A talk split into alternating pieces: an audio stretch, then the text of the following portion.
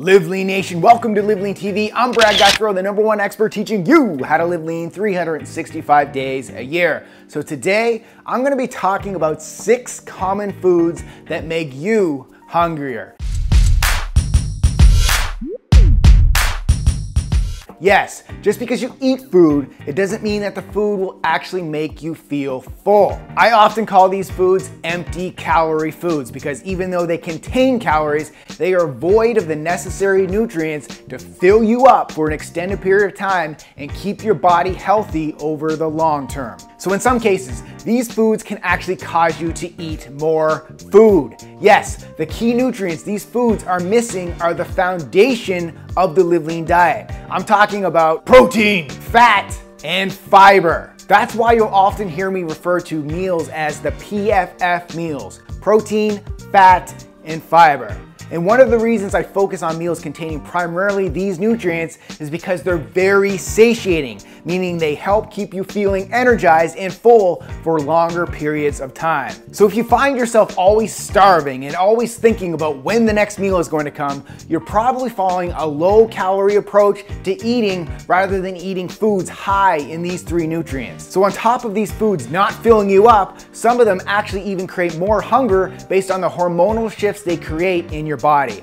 So in particular, here are the six common foods that make you hungrier. Number one, low fat diet food. So I'm referring mainly to low fat dairy food being marketed as low calorie options. Guys, the goal of living lean is not to eat as few calories as possible. The goal of living lean is to eat the right amount of calories based on your activity level, comprised of foods that control your hunger, nourish your body, and keep you feeling full. So although I don't eat dairy, if you do, always go with the natural, full fat option, as well as higher protein options like Greek yogurt. Number two, foods containing MSG. So MSG is a flavor enhancer often added to Chinese food, fast food meals, dressings and sauces, and snack foods like chips and low quality beef jerky. So the MSG can trigger an increase in appetite and suppress your leptin hormone, which is considered the satiating hormone in your body. So just avoid these junk foods. And number three, salty foods. In particular, potato chips, pretzels, instant noodles,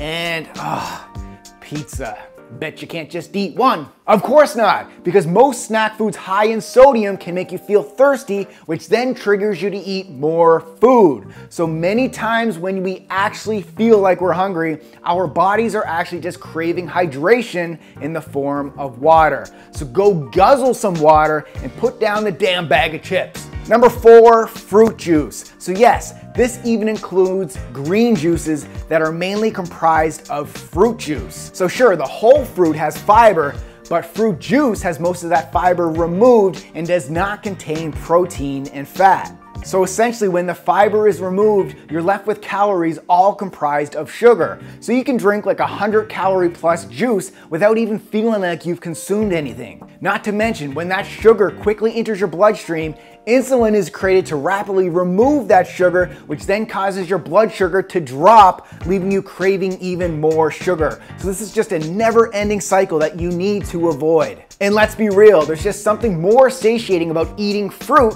versus drinking it. So in order to make just one small glass of orange juice, you'd have to juice at least four oranges. Now try eating four whole oranges and tell me which makes you feel more full. So the next time you're at the grocery store, add fruit to the cart, but leave the fruit juices on the shelf. And one last thing on the juices, guys. If you're going to have a green juice, go heavy on the vegetables and light on the fruit. And number five, artificially sweetened beverages. So zero calorie sweetened drinks like diet sodas, tea, coffee, energy drinks, and sports drinks contain artificial sweeteners, which sends a rush of flavor to your brain, which makes it think that it's actually getting real sugar, which contains calories. But although your body doesn't get any extra calories, there's been studies show that these artificial sweeteners may actually cause you to crave more sweetness and calories to make it up throughout the day. So best to stick with black coffee, tea, and water, or beverages sweetened naturally with a plant-based sweetener called stevia. And the last one, guys, processed grain products. Not only are processed grain foods mainly comprised of wheat like bread, crackers, cereal, and pasta, they're also low in hunger crushing nutrients like we talked about, the protein and the fiber. And most of that fiber has actually been stripped away during the processing and there's really no fat in it. So once again, as described earlier, when you eat these foods, you're entering that never ending cycle of the blood sugar roller coaster. So if you just refuse to cut back on bread, crackers, and pasta, just add some protein and fat on top, like nut butter, avocado, or eggs. This will decrease your hunger and fat gain by filling you up and helping you slow down the spike and the drop in your blood sugar. So there you have it, Live Lean Nation. Avoid those foods and use the tips that I shared in this video. And if you're looking to really simplify your diet, I highly recommend you check out our livelean20diet.com system where we take all the guesswork away by giving you 20 healthy and delicious recipes comprised of just a total of 20 ingredients